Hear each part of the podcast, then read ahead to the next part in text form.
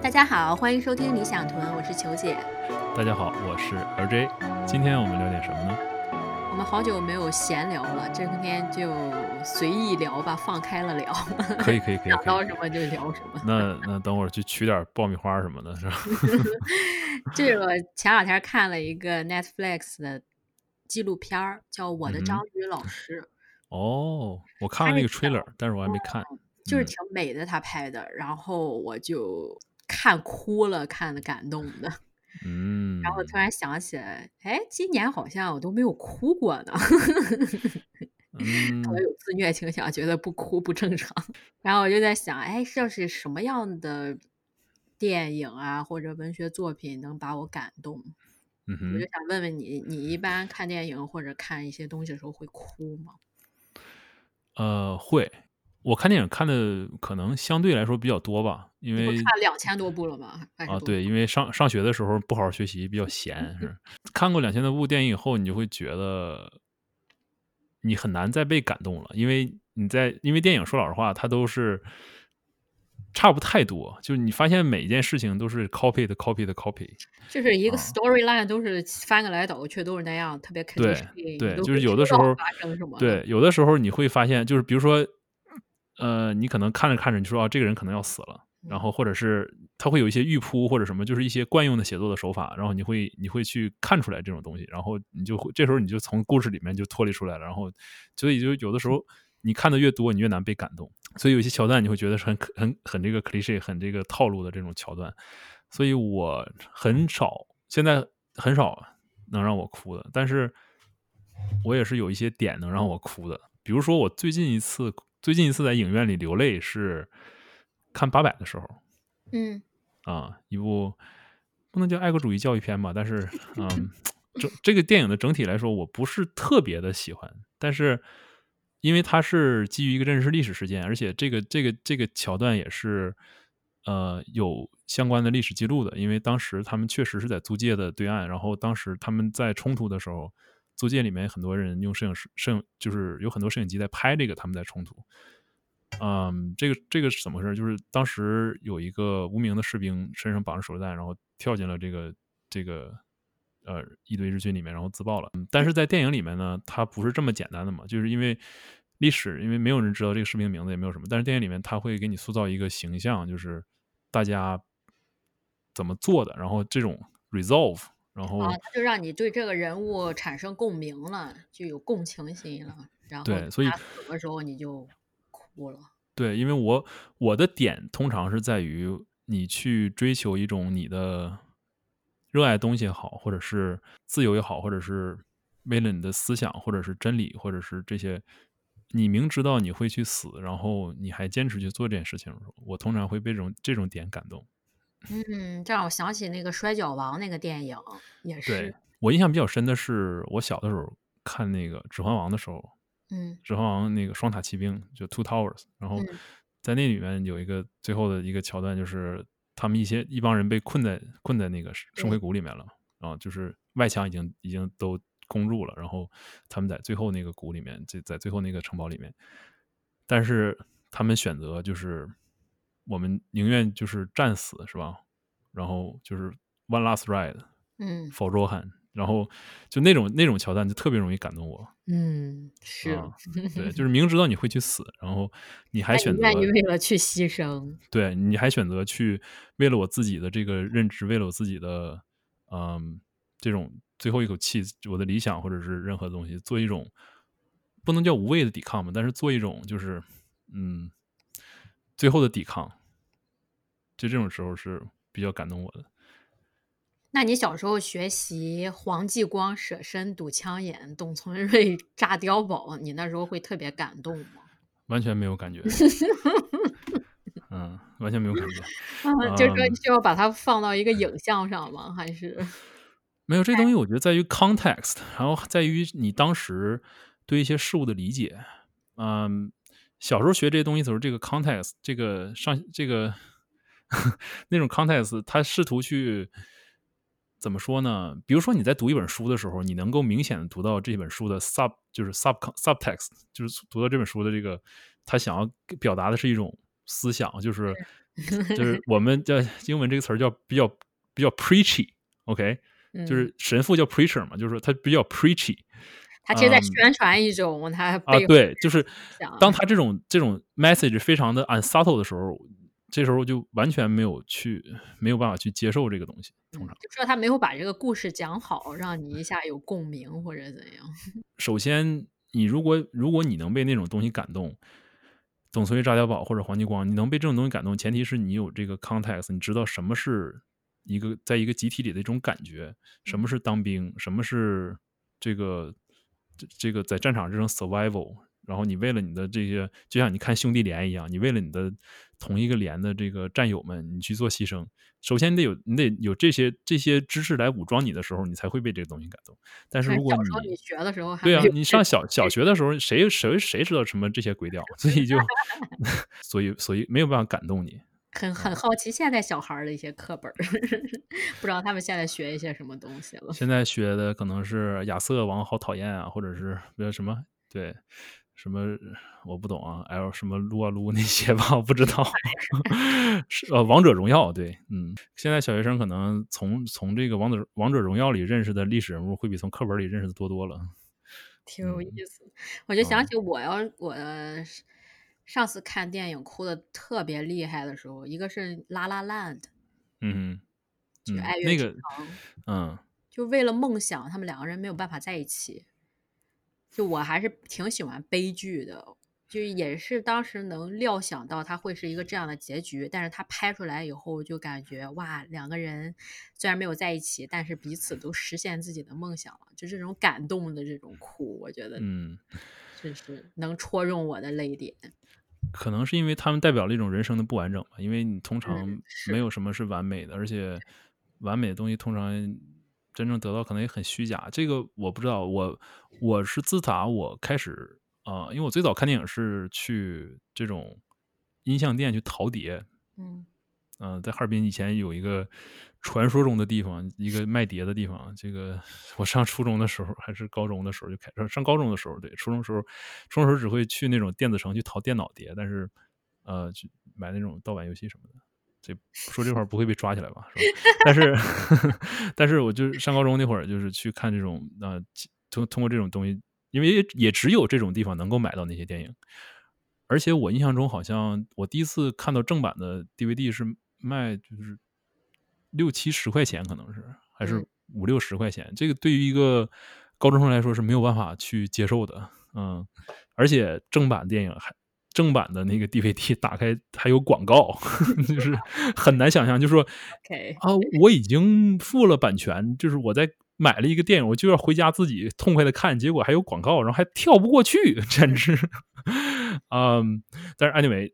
对，所以我从那时候开始看电影，逐渐我就认识到一个问题，就其实所有的所谓的美好的结局，其实它都是故事还没有完成的时候。那时候我就觉得我自己认识到一个问题，就是人生其实就是悲剧的，你所有的所有的剧都有它的散，就是所有开始的事情都有它的结束，是吧？Everything has a beginning, has an end，Neo，是吧？就是没有什么东西是永恒的，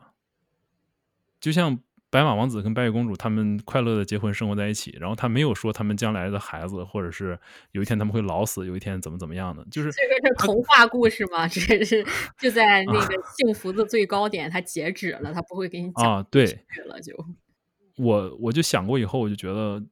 我觉得悲剧才是一个完整的一个一个故事。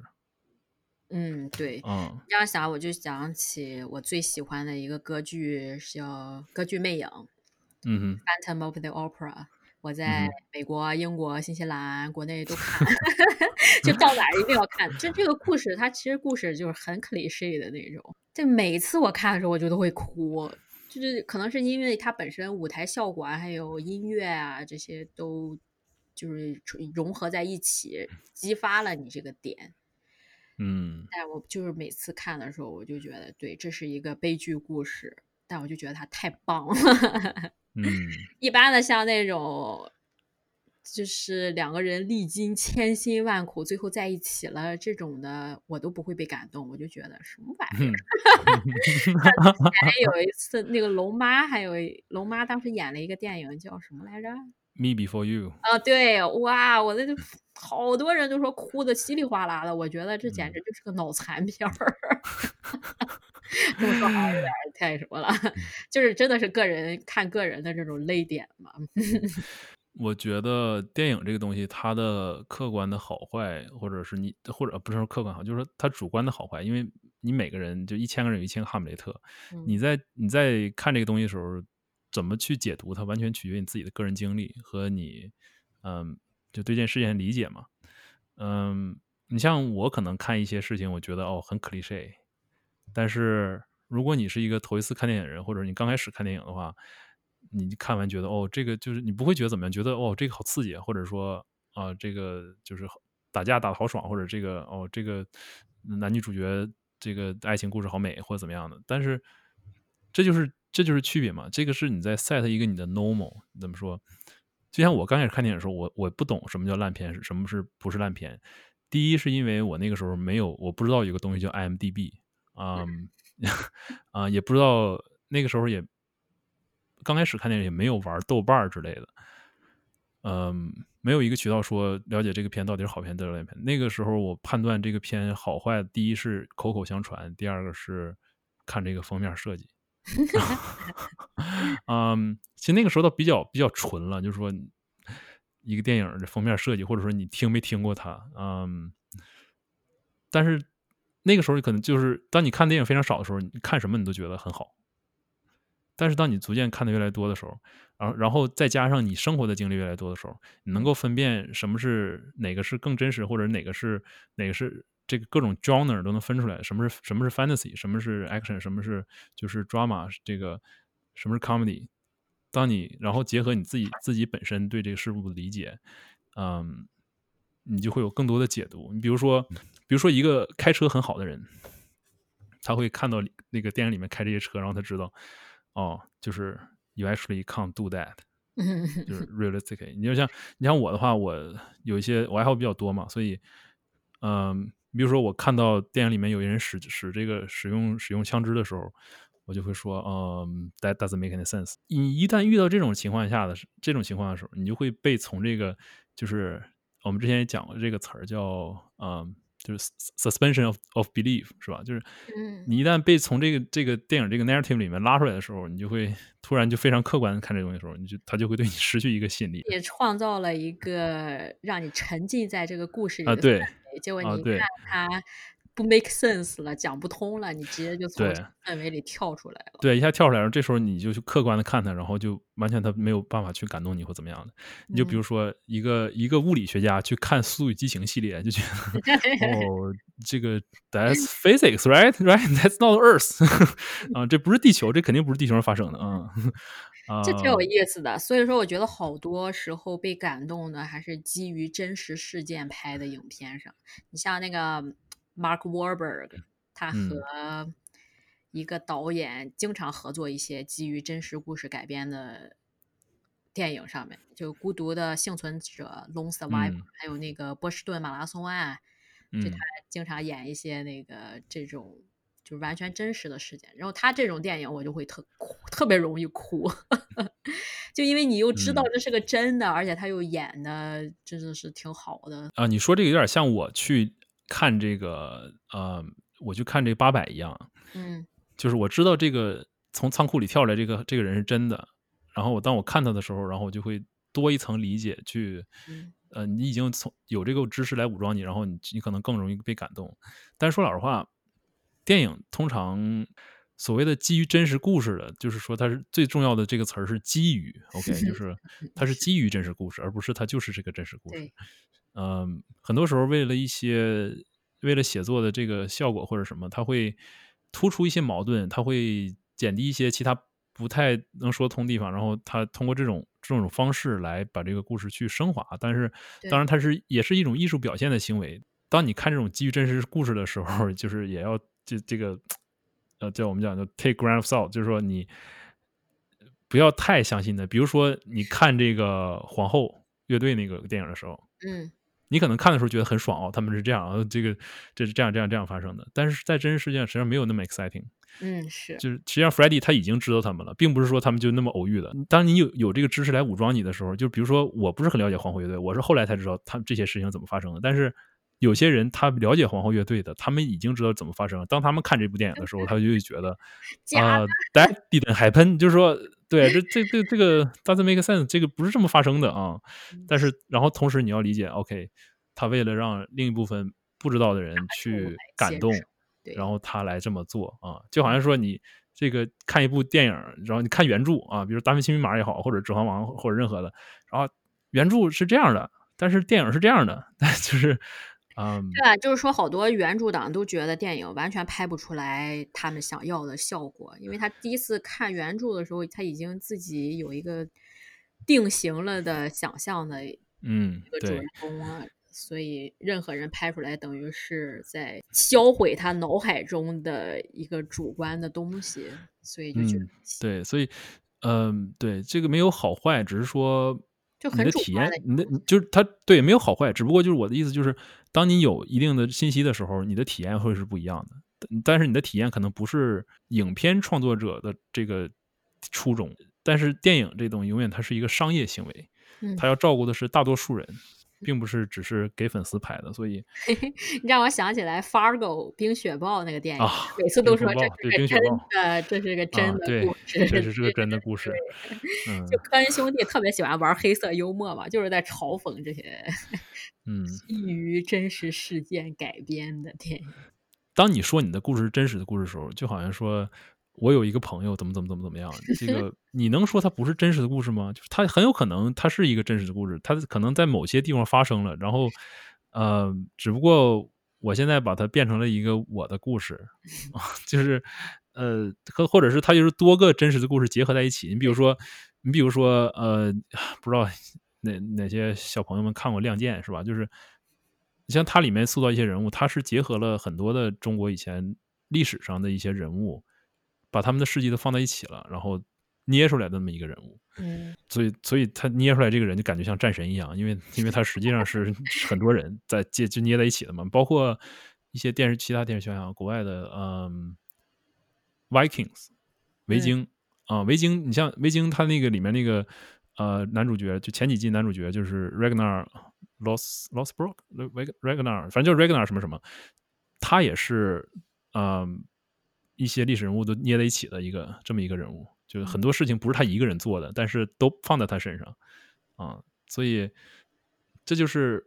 另一种艺术嘛，另一种另一种方式啊。但是如果我没有看过维京那部电视剧的话，我是不会有兴趣再去查这些东西的。你像《三国演义》其实也是呀，就是它是一个基于真实的人物，但是它就虚构了很多东西嘛。这个《三国三国演义》就更有意思了，因为。历史它就是历史嘛，像司马迁写《史记》或者也好，或者什么，历史这部分就比较拽。你像写陈寿写《三国志》，他就很拽，就很简单，因为他不想就是有些错误或者什么的。事实吧，就没有什么特别。对。但是啊，事实实际上是一个很有意思的东西。OK，事实是一个很有意思的东西，就是 facts。这个是你就像你如果看过这个 Quentin Tarantino 那个那些那个电影，就是《In In Glorious Busters》无良杂种，它里面那刚开始那个 汉斯兰达，汉斯兰达，呃，他去问那个法国人问话的时候，他说：“哦，谣言通常比较能够揭示揭示更多的东西，但是这个真实的东西，嗯，通常都比较 deceiving，比如说一些数据。”或者一些 research 关于健康的也好，或者是关于什么，比如说车祸或者疾病什么这些，很多的时候是一些特定的，在一个特定的环境下，然后它是不是 facts？它是 facts，但是它只只 apply to 一个特定的环境。但是这个东西，这个真这个数据拿到真实世界的时候，它可能并不并不通用。但是比如说这个，它有时候就会上个新闻啊，什么什么新最新的研究表明，干什么什么会造成什么什么。他可能在他这个实验里面，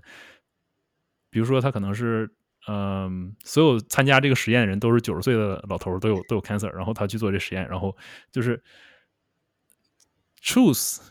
它可以是一个操控的一个东西，对，它可以是 half truth，就是它需要放在一个特定的情景下。对对。现在新闻来看的话，一般是好的新闻没有人报的，因为很无 聊嘛，没有人想知对道。哦，我今天我这儿什么事儿也没发生，这就不算新闻。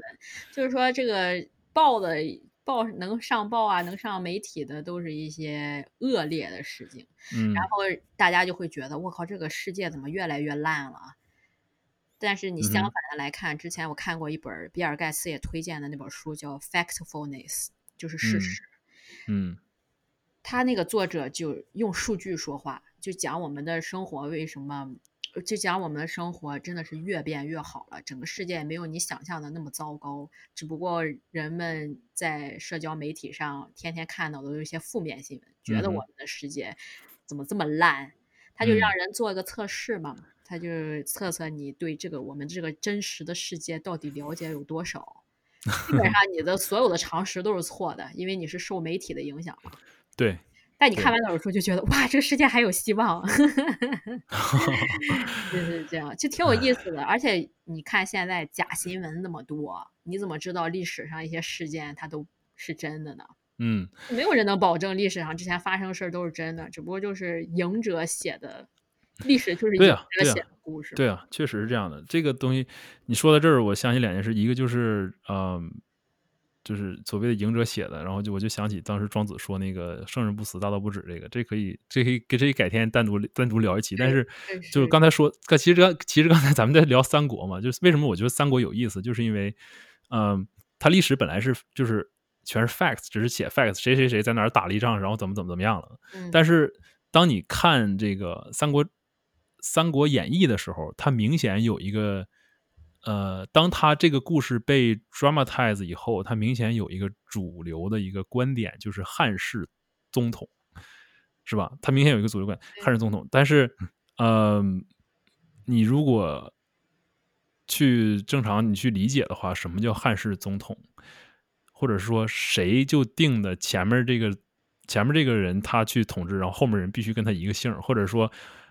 谁谁就说这个刘备他是他是中山靖王之后，然后这个第五代玄孙，中山靖王他们好像一百多个孩子，然后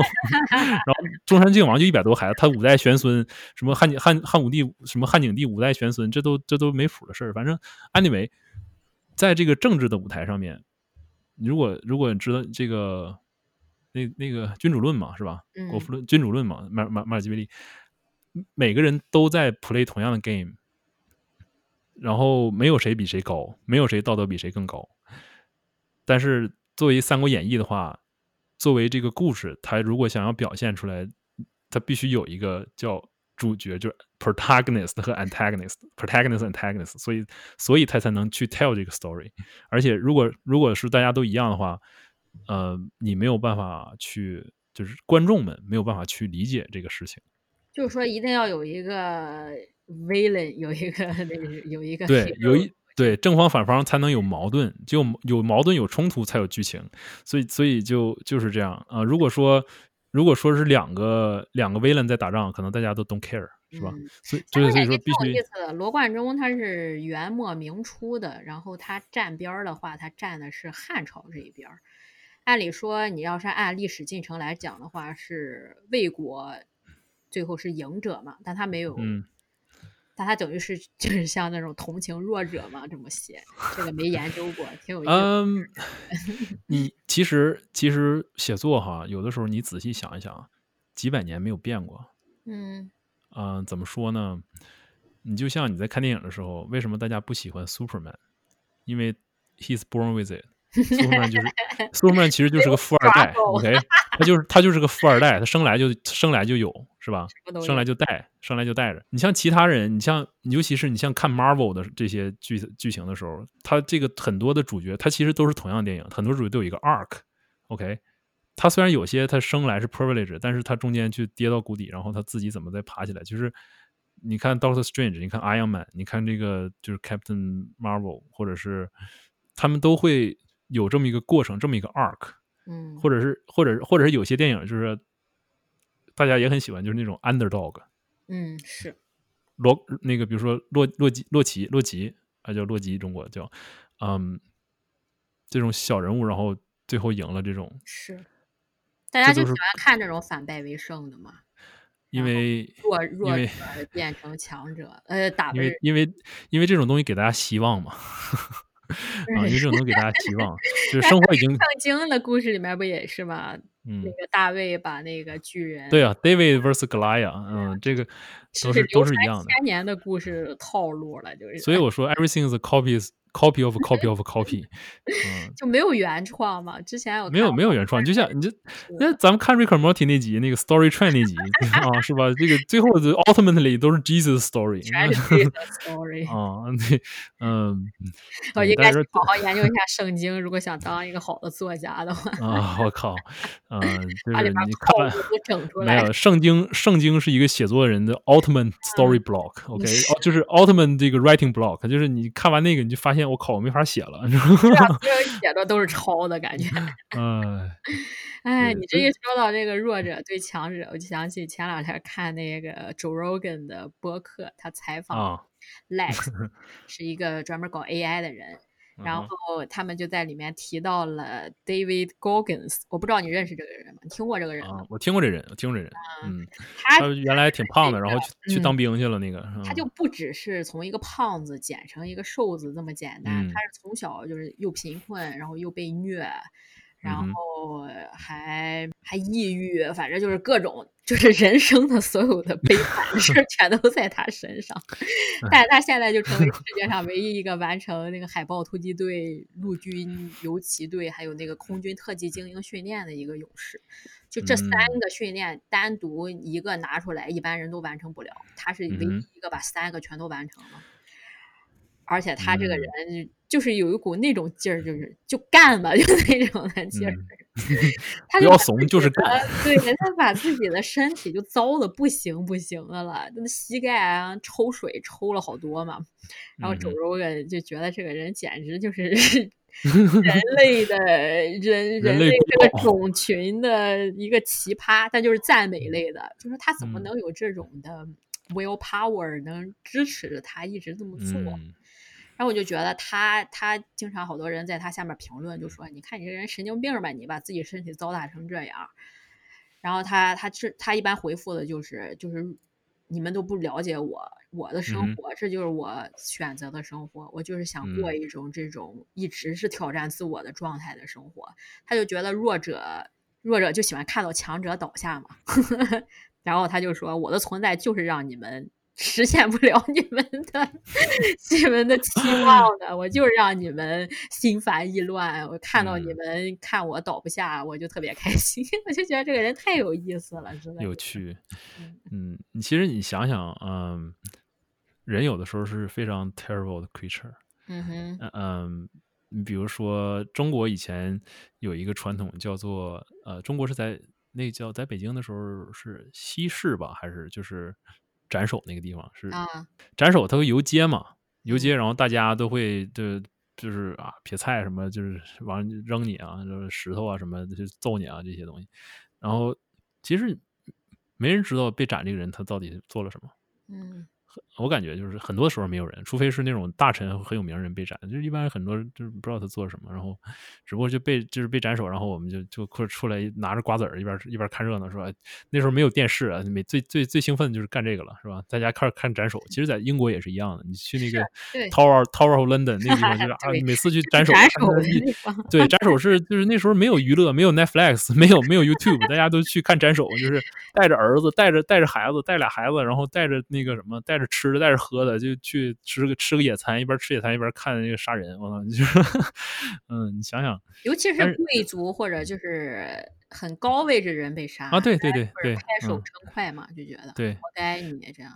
嗯对，所以所以挺有意思的感觉。对啊，所以你想想，嗯，we we we come a long way from that，但是嗯，still，就有时候 你会去想一些，就什么是，就说人都是有同情心嘛，喜欢同情弱者，但是相反的来讲的话，就会仇恨强者。但是你是说是强者他他之所以变强，就是通过不道德手段吗？也不是，有些弱者也是一些他之所以弱，可能就是因为他自己做了一些什么事儿。就你很难去分这个点，没有没有点。就在今天下午，还遇到一件非常有意思的事情。那个我有一个一个朋友，他在上学，然后他们学校在做一个 survey，就是他们在做一个 school project，去分析那个新来，就分析一个网站。这网站是干什么呢？就是去啊救助那些非洲那些孩子或者什么这种的。嗯，然后就他们在做这个分析，怎么来改善这个网站，然后就帮他们做个 survey，然后就是，然后就让我帮忙嘛，帮帮帮忙去做这个 survey。嗯，anyway，我还没有做这件事情，但是我就看了一个网站嘛，就是就是什么 save the children 那什么什么的，然后我就在想一个问题，就是 这个问题我不知道说出来可能，但是代表我个人的观点哈。如果如果大家觉得说我是 terrible human being，但呃，就是随啊，因为通常非洲那些地方 save the children，与其说你是 save the children，你不如说在非洲多发放一些避孕套。就是说，在一些战火、战火和粮食都不够的地方，为什么还会有孩子出生？这是我想问的问题。嗯。你去 save the children，就好像是那个时候我们在讲的，你不在源头讲的，就是说你就是你可能在河里看见一个孩子，他在他在那个溺水，然后你去救这孩子，然后过过一会儿又你就刚救上来，又一个孩子溺水，然后就说哎，然后说哎，你为什么不去救那孩子？然后说我去我去上游去揍那个把孩子往水里扔那个傻逼，这一个道理，就是为什么在这种情况下，他还会去生育，还会有这些孩子在在在生出来，因为他们都是很小的孩子。然后你你现在跟我说这个地方受战火的侵袭，这个地方在这个然后有有 famine 有任何的这些东西，就为什么？为什么这个治标不治本嘛？等于是啊，对，但就然后你去捐款，然后你怎么样？就 feel 是孩子是无辜的，他们被生这个生下来，他没有没有选择权，他没有没有办法选择我不不被生在这种地方。但是真正的问题在哪儿？嗯。就很多时候，好多问题其实就是系统还有制度的问题。你一般说啊，这是系统制度问题，那它本身就在那儿了，而且 too big to fail 了，你就觉得我一个渺小的个体也没有办法去，就是摧毁这个制度嘛。但是为了让自己感觉好一点，那我就做做表面上的工作吧，就这样子。啊，就是啊，就我没有办法阻止这个人被斩首，但是我能做的是，这个一会儿我把那个断头台擦干净一点，是吧？就是 擦一擦上面的血。那个 Black Lives Matter 差不多，就是那时候不是好多人就发一张黑色的图片嘛，在网上。嗯嗯。就是说，你做这些事情，对于解决这个问题完全没有帮助，完全是属于一个自我感觉良好的东西。虽然你说你不能去榨制别人吧。但是，就是你完全如果把你这个经历，把这些所有发 黑照片的这些人的经历，你如果有一个 leader 能让他们聚集在一块儿去做一些真正能改变这个制度的事情上的话，我觉得，就是我还是比较理想主义的。我觉得人是有这个可能去，你把一些本身延续了甚至千年的一些制度去改变的。就没有什么东西是完全撼动不还撼动不了的，尤其像现在这种社会，就是每每天都在发生一些很随机的事情，就没有一个，就像你之前说的，没有一个永恒的东西是会在这里。你知道你说这个，嗯，让我想起来那时候那个就是。我不知道这事情真假，就是在电在网上，呃，在电视台一个采访记者采访说，啊，如果说让你捐有，如果你有一百万让你捐，你捐吗？啊，那那个老农说，我捐呢，我肯定捐呢。然后说，如果让让你捐两头牛，你捐吗？那我不捐。那为啥？因为我真有两头牛。嗯，我觉得这种事情都类似于这种感觉吧，就是你在网上动动手发发图，每个人。都有它这个，我不知道啊。你比如说，你在非洲大草原上，这个很多的动物都是这种群居型动物。然后，当你看到你的同伴被吃的时候，然后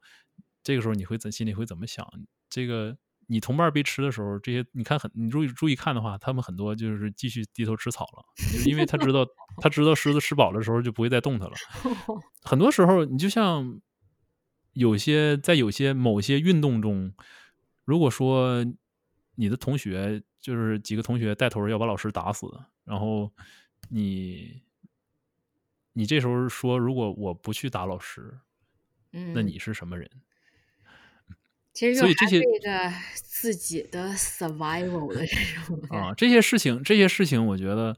因为人的道德标准是随着你的你的环境在不断变化的，没有很少有人有一套坚持，就是完全就是坚韧的道德标准嗯啊。因为你所以这这个这为什么非常赞同这所谓的那个圣人不死，大道不止这种这种观点，庄子的观点。虽然说他他这过去的观点是这种黄老就是说是一种道家学说，但是嗯，就是你的你的道德标准是在浮动的。就好像就好像说，当你看那个《少年派》的时候，今天我们聊电影，我们就用电影做各种例子。就《少年派》的时候，你在那种情况下，你会吃人吗嗯？OK，对吧？而且你没有办法去 solve 一些真正 solve 一些 problem，那个没有办法，人是很难去判断一些东西的。就是最简单的，你就最简单的哲，最不是最简单的，就最基础的哲学问题，这个 trolley problem，你能解决吗？，trolley problem 是什么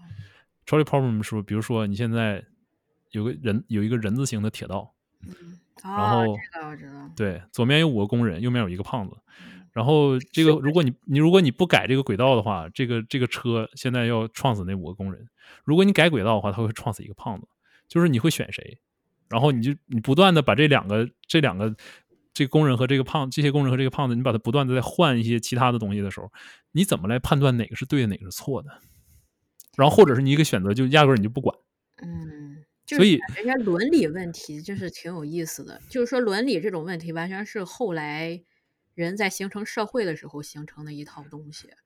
你怎么来就有没有一个客观，就没有一个客观的事没有解答，对这东西没有解答。嗯这个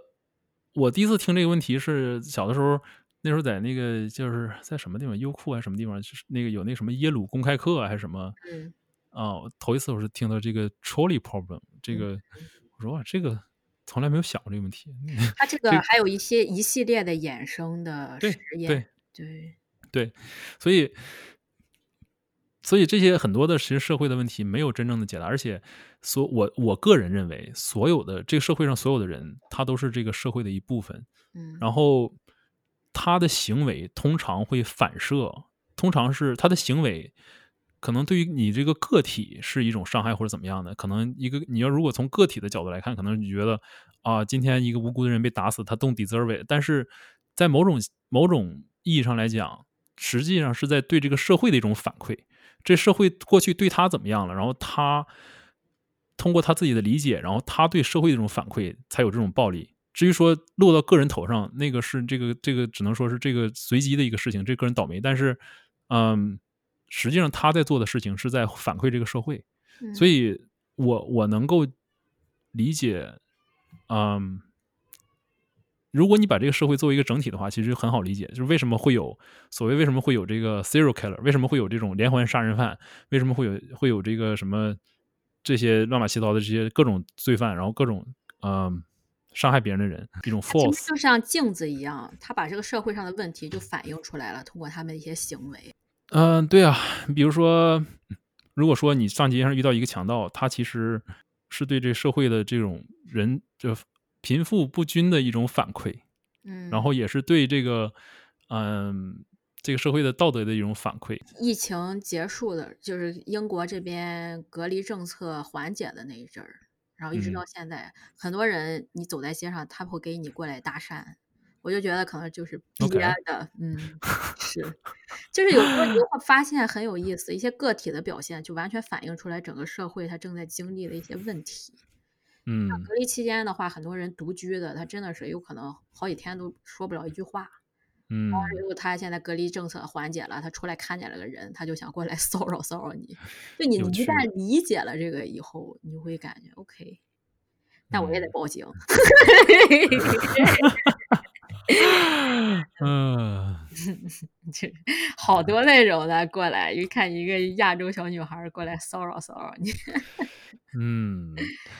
挺有意思的。然后我就觉得嗯很多时候哲学其实也是在研究这个伦理的问题嘛。我们生存的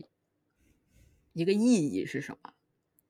很多对很多是是关于这方面的。对啊，然后我们采取什么样的行动才能达成这个意义？然后前两天我跟朋友聊的时候，我就觉得，人如果你作为一个整体来看的话，它其实就是一个物种嘛。它它嗯最后的意义就是让这个物种延续下去，不要灭绝了。复制粘贴。啊。然后我就想起那个道金斯写的那个自私的基因嘛，他说人、嗯。人如果想作为一个种族延续下去的话，一是就是靠基因复制嘛，然后嗯。另一个就是靠文化，叫 meme。嗯。嗯就如果你没有办法实现你一代一代的把你这个 DNA 传下去的话，那你其实可以靠一种文化。你就像现在咱们读那个圣经啊，或者读一些名著啊，就这些人都是死了好几千年、好几百年的，但他们还是就等于他们还在，还在这个世界上。虽然他们肉体不在了，但是他们的思想还有作品都还在。嗯，就像就像这个《盗梦空间》里说的 idea，就是你你一个就是你你杀不死一个 idea 啊、嗯，是。嗯，那你觉得你想要有这种 immortality 吗？永永想 永存 不想，不想就是你精神还有肉体你都不想。无我对啊，无所谓的，就是嗯没了就没了呗。这个，呃，我研究哲学倒没有说上升到那种程度。我所我所有我研究的东西都是为了我自己而已，嗯都是为了我自己去 make sense of this world，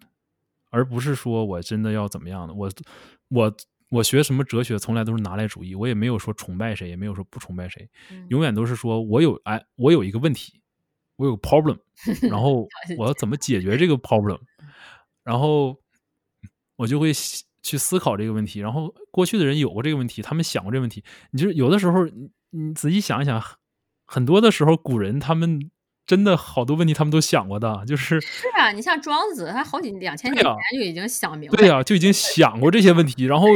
这个有的时候你就想，由于我们小的时候接触这些东西时候太小，然后你不能去 fully appreciate 这些东西。就那，你就现在想起来，就好像是说啊，就就觉得有点后悔，也不能说后悔，就是说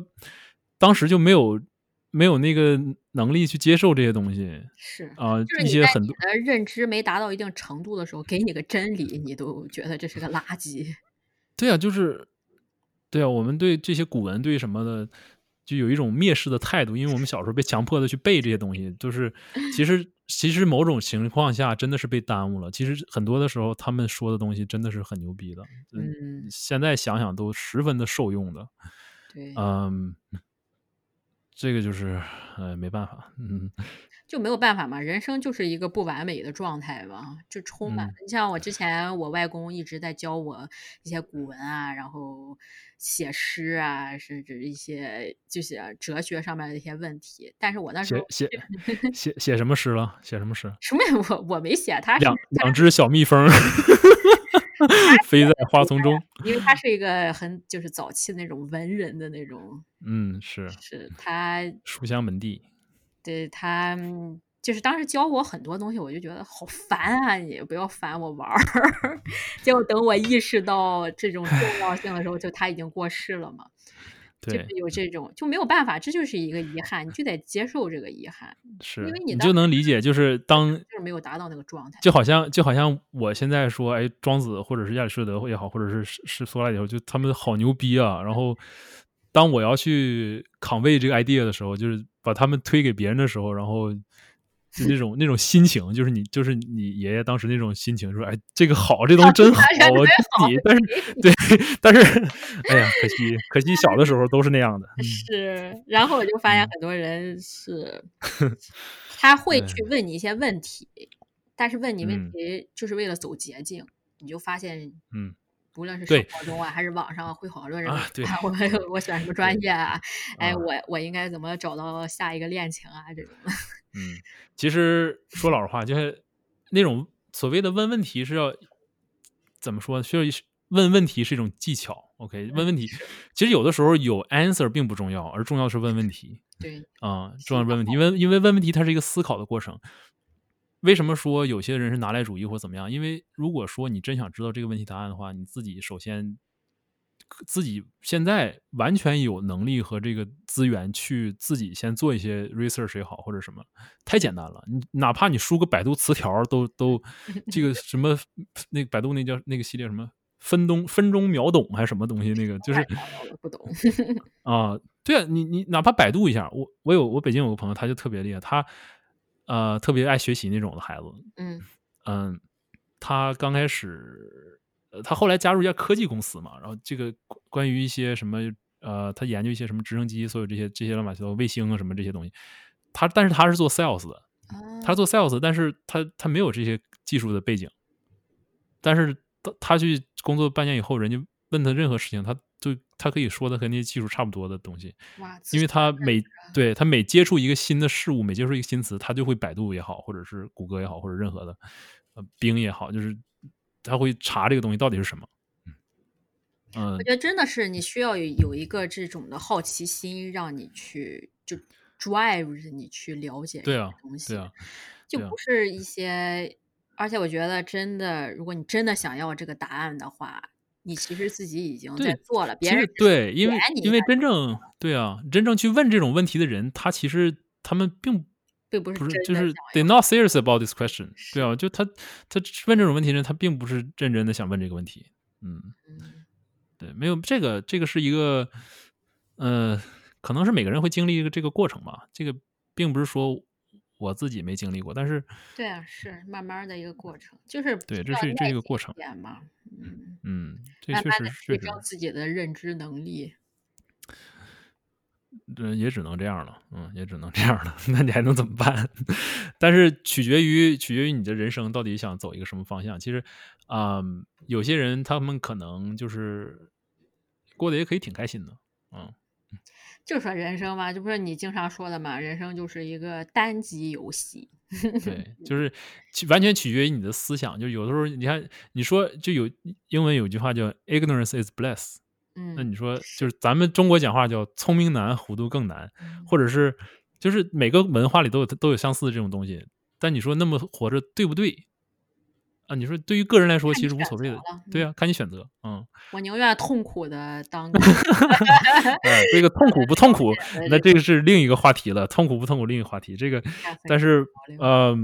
哎呀，所谓的痛苦或者是快乐什么，其实我觉得这个社会最大的问题就是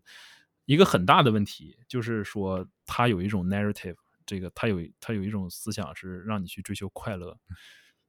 但是问题来自于哪儿呢？首先，你不可能二十四小时都快乐。如果你二，就是说你任何一个状态，你如果二十四小时都在这样的话，这个状态对你来说就是一个常态。是就好像我们说有，如果有一个盲人朋友，对他来说世界就是黑的，能说他是比你，你在你看来他是比你痛苦，他可能也也痛苦，但是这个对于他来说是一种常态，嗯就是，嗯，你如果你如果所谓真正追求快乐，你不可能达到那个程度，因为如果你每天都是都在快乐的话，那这个是你的常态了，你就体验不到什么叫快乐了，你只会你只会想要更快乐，然后这是一种这是一种是吧？嗯这是一种无止境的追求，因为所有的快乐都会废的，所有的这种嗨也都会废的，就好像就类似于说你吸毒一样，你可能就是为什么说吸毒很害人呢？因为因为并不是并不并不只是说它对你身体的影响，而是说上瘾是吧？他所谓的上瘾是啥？你没有，嗯，这句话这怎么说呢？就是没有比你第一次吸毒更爽的。嗯你的第一次永远是最爽的。你在后面你在追求这个爽的时候，永远没有你第一次爽。然后你试图试图想达到第一次的爽，你用更多的毒，用更吸更多的毒。这个我觉得所谓的追求快乐，有点类似于这种感觉。嗯，嗯，其实有点有点类似于你在。追求的一种什么呢？就是一种平静的状态，满足感吗？我觉得我在我在追求的是，我接受所有的这些 suffer，学接受所有这些东西，就是我的常态。就比如说，如果我天天让你吃鲍鱼龙虾，你不会觉得鲍鱼龙虾好吃。嗯 OK，如果你如果你生活在一个太平洋小岛上，天天都能吃鲍鱼龙虾，你从小就吃鲍鱼龙虾长大的，让你吃口牛肉，你觉得你肯定你肯定觉得上天了。这个就是关于常态的问题。但是对于一个在你在大陆生活，或者你在内蒙在内蒙古就是叫蒙古生活的没有海的地方，你让你吃顿鲍鱼龙虾，你觉得上天了。其实这就是属于完全在于说你在设定你的常态。嗯如果你的常，如果你接受了你的常态的话，所有的事情都很平静，然后 你会开心，你遇到什么事会开心，但是你并不追求，并不是靠追求这种东西，有点像知嗯足常乐的那种感觉。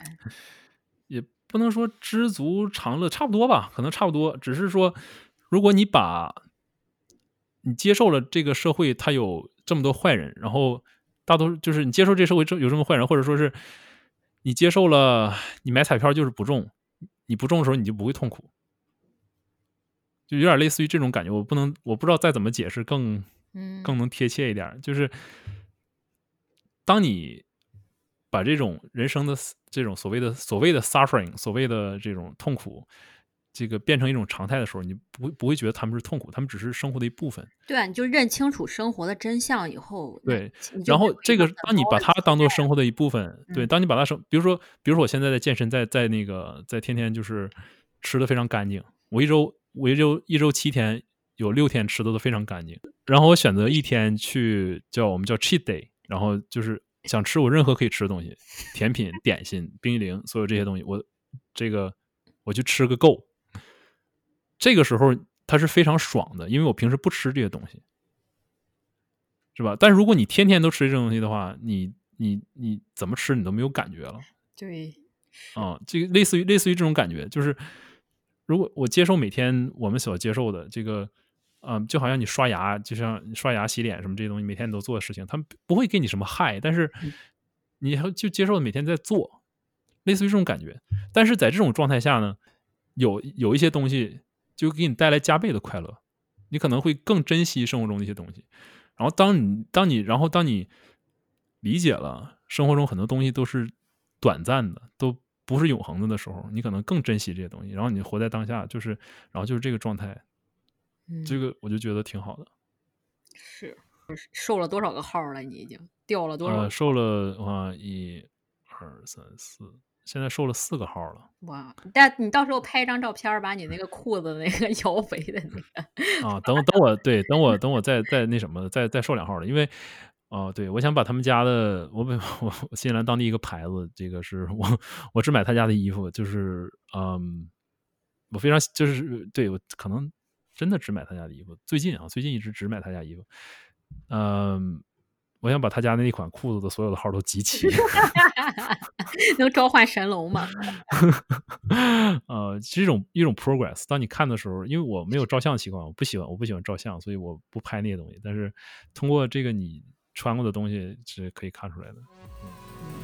那我们今天就先聊到这儿吧。那我们先聊到这儿，下期再见。拜拜。